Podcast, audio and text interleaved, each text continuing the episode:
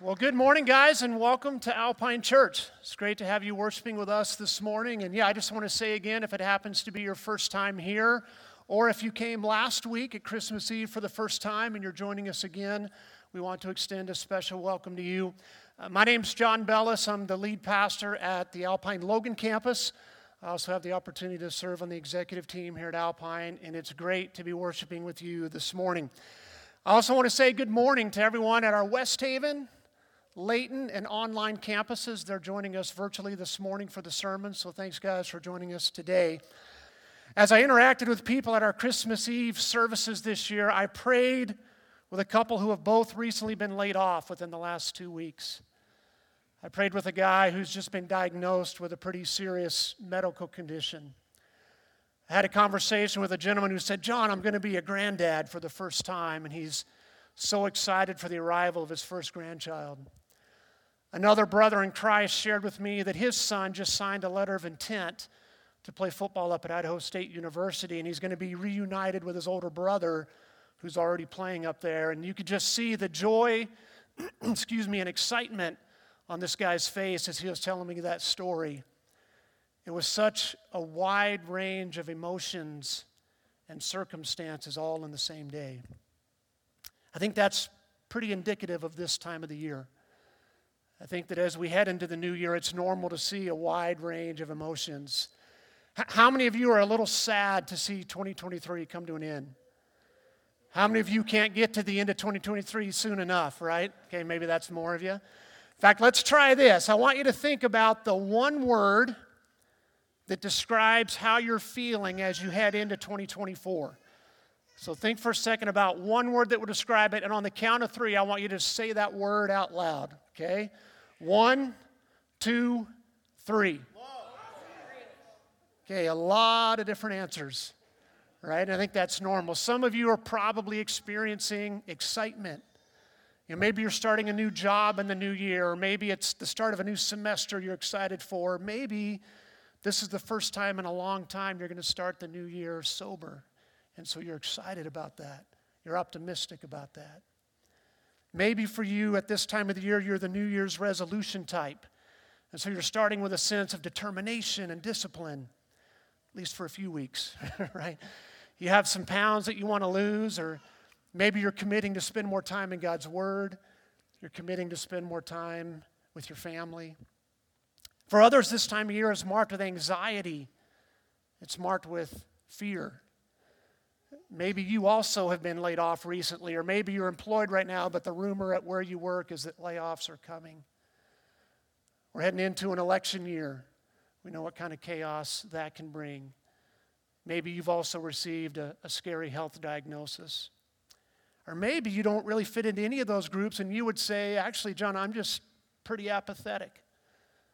I don't really have a lot of hope all my days and years just kind of seem to run together. I don't really have a sense of purpose. Well, no matter which of those groups you would identify with, I think God's word has something to say to you this morning. And I want to encourage you with Psalm 31, verses 14 and 15. David writes, But I am trusting you, O Lord, saying, You are my God. My future is in your hands. Rescue me from those who hunt me down relentlessly. This is a, a psalm of David, and earlier in the psalm, David speaks of a life spent with grief, of years spent sighing. He says that his bones are wasting away, that he has no strength, and that, in fact, he is repulsive to those who know him. Sounds like a pretty desperate situation. But in spite of all that, David made a decision to trust God that David chose to trust in God. And I love the fact that David lists all of his sorrows first. He didn't forget about them, he didn't pretend that they didn't exist, he didn't check out of reality. He says, No, in spite of all these hardships, I will trust you. He trusted God because he knew God had been faithful time and time again, and he knew God's character. And I would submit that you and I can trust God for those same reasons. Are we going to be spending most of our time today in an Old Testament passage as we see the nation of Israel also getting ready to head into the unknown. They're getting ready to enter the promised land. And as we see Moses' charge to them, I think we can take away three truths about how we should enter into 2024, about how we should enter into the unknown. The first one is I think we should enter with thanksgiving. We should enter with courage, and we should enter on mission. So we're going to be in Deuteronomy chapter 29 to start. If you have your Bible with you or have your Bible up on your phone, if you want to follow along, go ahead and turn there. We're going to be in 29, verses 2 and 3 says Moses summoned all the Israelites and said to them, You have seen with your own eyes everything the Lord did in the land of Egypt to Pharaoh and to all his servants and his whole country. All the great tests of strength, the miraculous signs, and the amazing wonders. So, to give you some context, Moses is giving kind of his final charge to the nation of Israel as they get ready to enter the promised land. And Moses is being very intentional about reminding the Israelites of God's goodness, his provision, and his faithfulness. That the Lord has done powerful things for them. He has delivered them from slavery in Egypt. He's performed miraculous signs and amazing wonders. And he's reminding the Israelites because the Israelites, like us, are so quick to forget the amazing things God had done for them. See, I think it's important that we remind ourselves of God's faithfulness and God's goodness as we head into 2024 because there's something in our fallen nature that wants to focus on the negative. We want to focus on the hardships. We want to focus on the times where we feel like God didn't come through for us. And I have no doubt for some of you, 2023 was a really rough year. But even then, that, God did wonderful amazing things for you this year. Have you taken any time to reflect on that? Have you thanked Him for His faithfulness in the midst of hardship? One of the traditions my wife and I started several years ago with our family is we have this little jar in the front room of our home and a notepad next to it. And anytime we see God move in a powerful way, or anytime He answers a prayer, or even sometimes when He just brings joy and laughter in our home because something funny happens, we write it down on that notepad and we stick it in the jar. And then sometime around New Year's Eve, we sit around together as a family and we pull those out and we remember what God has done for us. We're actually going to do that tonight, and I'm really excited about it because if I'm being honest, if we didn't do that, my focus on 2023 would be about the hardships. It'd be about the tough stuff our family dealt with, but this is going to be a great reminder to me of God's faithfulness. In fact, I'm going to be reminded of blessings He brought into my life that I've already forgotten about. I think as a church, we need to do the same thing. We need to remind ourselves how faithful and good God has been to Alpine this year. God has done some amazing things at your campuses. People have come to know the biblical Jesus. We've had baptisms, marriages have been restored, leaders have been developed. We got to close on the land and the building for our new permanent location in Syracuse. We met budget for our fiscal year last year. God has used Pastor Eric to lead people and going full circle here in Riverdale, while at the same time, he's been preparing and refining him for his next journey into the unknown in North Ogden. And God has already been faithful to bring new leadership in as you head into 2024. And Pastor Bill, God is so good. God is so faithful. I want to continue in chapter 29, verses 5 and 8, 5 through 8, excuse me. It says, For 40 years I led you through the wilderness, yet your clothes and sandals did not wear out. You ate no bread and drank no wine or other alcoholic drink but He provided you food so you would know that He is the Lord your God. Now, think about this for a second. The Israelites were wandering in the wilderness because of their rebellion. It was their lack of faith the first time they stood at the border of the promised land that caused them to be in the wilderness, and yet God still cared for them. God still provided for them. It says that their clothes and sandals never wore out. I think that miracle is second only to the resurrection. Like I have four kids, I can't get their clothes to last one school year. I don't, I don't know what brand they were buying, but they obviously don't make it anymore. See, for some of us, 2023 was a really tough year. And for some of you, that was due to circumstances beyond your control. It was just simply the result of living in a broken and fallen world. But for some of us, if we're honest, the reason 2023 was so tough is because of consequences for choices we made. It's because we made poor decisions. It's because we were disobedient. But even in that, God was still faithful to us. God still cared for us. God still brought us through that because that's the kind of God that He is. And then Moses continues with this list of amazing things that God had done for them.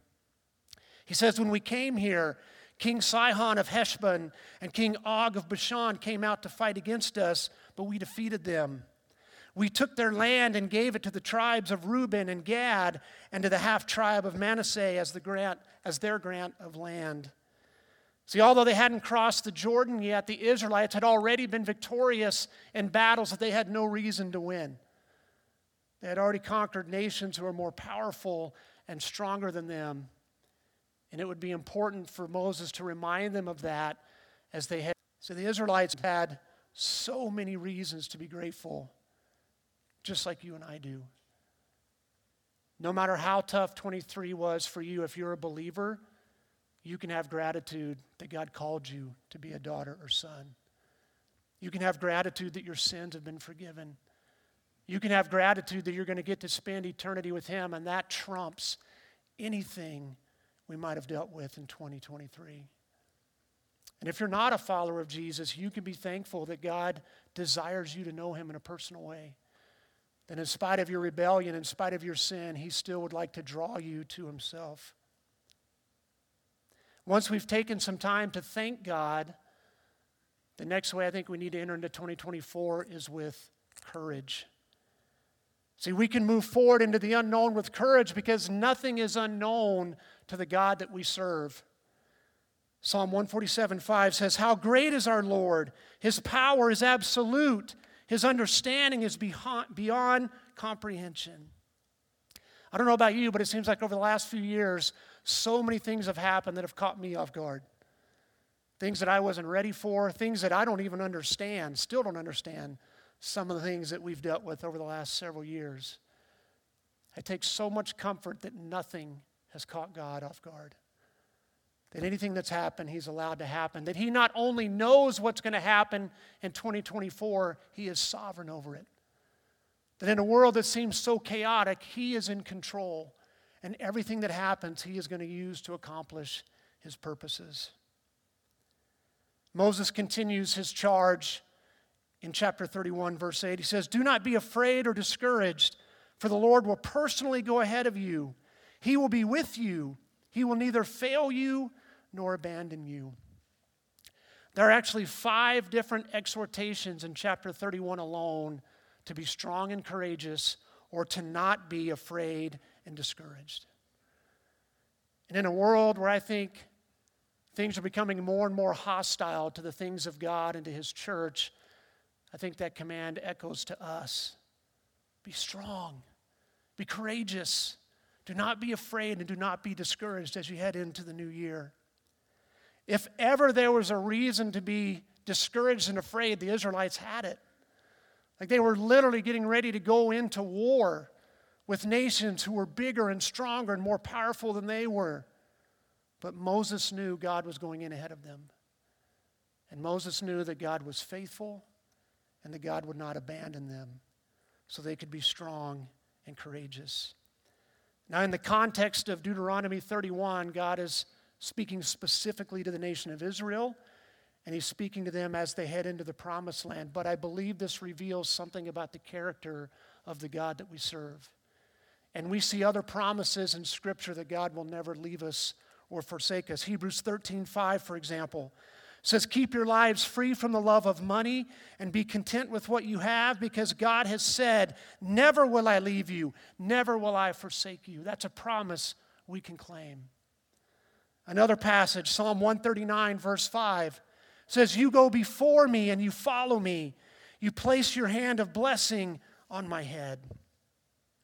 I love this image from Psalm 139 that God goes before me, but He also follows me. He surrounds me, He hems me in in His protection. He's going to face anything that comes up before I do, and nothing can sneak up from behind me. That gives you so much comfort. Do you remember when you had to go someplace really scary as a kid? Like to someplace you didn't want to go, but if mom or dad were with you, all of a sudden it changed everything. Like there were places that I remember I wouldn't walk as a kid by myself, but if my dad was with me, it was no big deal. Well, dad is going with us into 2024. So be strong and courageous. You know, if you're a follower of Jesus, God the Spirit actually lives within you. He's there 24 7. You are never alone. God always is there for you. Moses continues this charge in chapter 31, in verses 1 through 5 now. It says, When Moses had finished giving these instructions to all the people of Israel, he said, I am now 120 years old and I am no longer able to lead you. The Lord has told me, You will not cross the Jordan River. So, not only are the Israelites having to cross into the promised land and take on these nations that are bigger and more powerful, Moses isn't going with them. The guy that has led them for the last 40 plus years, the guy who has been the mediator between them and the Lord, isn't going in. No wonder he's reminding them to be strong and courageous. See, when you look at the timing, I'm sure they thought this is the worst time for Moses to lead, or to leave, excuse me. If ever we needed Moses to lead us, it's now. Which is a great reminder to you and me that anytime our trust rests on anything or anyone other than God, it's misplaced. Our trust should be solely on the Lord. He continues, But the Lord your God himself will cross over ahead of you. He will destroy the nations living there, and you will take possession of their land. Joshua will lead you across the river, just as the Lord promised. The Lord will destroy the nations living in the land. The Lord will hand over to you the people who live there, and you must deal with them as I have commanded you. There was a lot of work to be done the Israelites needed to enter the unknown on mission. Just like we need to enter the unknown on mission. See, I think sometimes we believe in error that once the Israelites crossed the Jordan, the journey was basically over, but in a lot of ways, the work was just beginning. They had to displace seven nations who were more powerful and stronger than they were the Hittites, the Canaanites, the Girgashites, the Amorites, the Perizzites, the Hivites, the Mennonites. Okay, I made that last one up and nobody even caught that. The men in tights, really, guys? You got to pay attention. Moses reminds them that God is going over ahead of them. That God is the one who's going to destroy these nations. God is the one who's going to do the heavy lifting. But they had to take possession of the land. They had to do idolatrous nations in that area. They had to work hard. They had to be committed to the task. See, the same holds true for us in 2024. God's going to do the heavy lifting, but we have to be committed to the task. There are people in our lives who need to hear the good news about Jesus. There are new believers in Jesus who need to grow in their faith. There are physical needs that need to be met. Again, God will do the heavy lifting, but He wants to use us, His church, to be instruments of that. So I ask you this morning, church, are you ready to work? Are you ready to be on mission? Are you ready to help people pursue God? That's how we need to enter 2024. If you've been coming to Alpine for any amount of time, I, I, hope you know that our first core value is that we look to God and His Word in all that we do. And I really believe how well we live out that first core value this year is going to determine how well we stay on mission. 2 Timothy 3:16, one of my favorite verses says all scripture is God-breathed and is useful for teaching, rebuking, correcting and training in righteousness so that the servant of God may be thoroughly equipped for every good work. If we have work to do, we better be equipped. We better be in the word of God. Moses knew the importance of God's word as he prepared to release the Israelites to Joshua's leadership. He talks about it still in Deuteronomy 31. It says So Moses wrote this entire body of instruction in a book, and he gave it to the priests who carried the ark of the Lord's covenant and to the elders of Israel. Moses loved God's word, and Moses knew the importance of passing it on to the next generation of leaders. In fact, it's a command. If we backed up several chapters to Deuteronomy 17, Moses is talking to the nation of Israel, and he says, Hey, when you guys get in and you get settled, you're going to want a king, just like the nations around you have. And it's a bad idea. You shouldn't want it, but you're not going to listen, so God's going to give you what you want. And he gives this command as a new king takes the throne. Priests. It is to be with him, and he is to read it all the days of his life, so that he may learn to revere the Lord as God and follow carefully all the words of this law and these decrees. And this wasn't limited to just the first king of Israel, this was supposed to happen every time a new king took the throne. Moses talks about why this is so important, still in 31 says then Moses gave them this command you must read this book of instruction to all the people of Israel when they assemble before the Lord your God at the place he chooses. Call them all together, men, women, children, and the foreigners living in your town, so they may hear this book of instruction and learn to fear the Lord your God and carefully obey all the terms of these instructions. Do this so that your children, who have not known these instructions will hear them and will learn to fear the Lord your God. Do this as long as you live in the land you are crossing the Jordan to occupy. Moses gives this book of instruction to the priests. They're supposed to be ministering the word of God throughout the nation of Israel. And then every seven years, as the people come together, there's supposed to be a public reading of the word of God so that all the men women, children, and foreigners who don't know these instructions can hear them and learn to fear the Lord.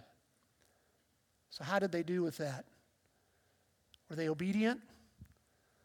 Well, the first time in Scripture we see a public reading of the word after the nation of Israel enters the promised land is in Joshua chapter 8, verse 30. The next time we see it is in the reign of King Jehoshaphat, 500 years later. And then the next time we see it after that is in the reign of King Josiah, 250 years after Jehoshaphat. Now, there could have been other times God's word was read in public, but it wasn't recorded. But the fact that those two were recorded indicates it wasn't the norm, it wasn't typical. No wonder the nation of Israel drifted so often, they didn't know the word of God. They weren't reading it. See, we take for granted how blessed you and I are to have the Word of God on our phones. We can have it with us 24 7. But I worry that some of us are on the Moses reading plan, that we break it out once every seven years. And I'm glad you didn't laugh at that, because I thought about how I'd respond if you laughed, because it's not funny if that's the situation. Like, how are our kids going to know that they need a Savior if we don't read God's Word to them? How are our kids going to know that there's a God who loves them so much that He sent His Son to die on the cross for their sins? How are our kids going to know that He has a purpose for them? That He calls them by name, that He knows the number of hairs on their heads? If we don't commit regular time to God's Word this year, not only will we not be on mission, we're going to begin to be conformed to the patterns of this world. That's what Scripture says. That's the default. If you don't renew your mind in God's Word, you will begin to look more and more like the world around us. All of our campuses are starting a new reading plan at the beginning of the year. They, they made it in the announcement a few minutes ago. If you haven't signed up for that, I want to challenge you to be a part of the reading plan. We use the YouVersion Bible app and we do it. So not only do you get to read God's Word, but you can write down questions that you have on it. You can share thoughts about what God is teaching you. You get to hear what others are being taught. It's a great way to be in God's Word together in community, just like the Israelites were supposed to do. See, the nation of Israel had their marching orders, they had work to do, and we have our marching orders. Jesus gave us our marching orders before he left this earth and what we call the Great Commission, Matthew 28 18 through 20. It says, Jesus came and told his disciples, I have been given all authority in heaven and on earth. Therefore, go and make disciples of all the nations, baptizing them in the name of the Father and the Son and the Holy Spirit. Teach these new disciples to obey all the commands I have given you, and be sure of this I am with you always, even to the end of the age. The Great Commission isn't a suggestion, it's a commandment. Jesus couldn't have been more clear about what our marching orders are. And he starts out this Great Commission by reminding everyone who is listening that all authority in heaven and on earth had been given to him. This is a preemptive way to cut off any excuses. Because he has all authority in heaven and on earth, he has the right to tell us to do whatever he wants to tell us to do. And he tells us to go make disciples. And just like God the Father promised to go with the nation of Israel into the promised land, Jesus promises to go with us to the end of the age. That as we're on mission, Jesus is right there with us, comforting us, supporting us, giving us wisdom. See, we're supposed to be sharing the good news with the lost. We're supposed, I want you to know, we're as believers to obey everything that God has commanded. As leaders at Alpine, I want you to know we're as committed to this mission as ever. And I think you are too. You know why? Because I see more and more people coming to Jesus. I see more and more people getting connected with a mentor. I see more and more people discipling someone else. More and more people getting into small groups. More and more people being invitational. God has placed us in this time and in this place for a reason. Man, what a privilege to be here. We're in a season of harvest in Utah. I've lived here 30 years. I've never seen anything like the environment that we're in right now, and we get to be a part of it. Let's not miss out on that opportunity. I want to close by speaking to those of you who may be identified with that fourth group back at the beginning of the sermon. That you would say your attitude going into 2024 is just apathy. You don't really care. You don't really have any purpose. You don't feel like your life has any meaning. The days just seem to blend together. You know, in John 10 10, Jesus says, I have come that they may have life and have it abundantly. That God loves you so much that He sent His Son to die on the cross for your sins. See, currently you're separated from God. Currently, your sins separate you from the perfect and holy God who created you, and you can't do anything about it on your own. But when you recognize you need a Savior, when you come to Him and you confess your sins and you ask for forgiveness and you say, Jesus, I want to go your way now, I want you to take control, the Bible says something really amazing happens. That you become a new creation. That now all of a sudden you're a part of the adopted family of God, that you have purpose and you have meaning. And if you want to talk more about that, if you have questions about that, we'll have leaders up front after the service. We'd love to have that conversation with you. Let's pray. Lord God, we thank you that we can enter into the new year with courage and with thanksgiving, and that we can be on mission because everything you've done for us, God. So we love you. We lift all this up in the name of Jesus. Amen.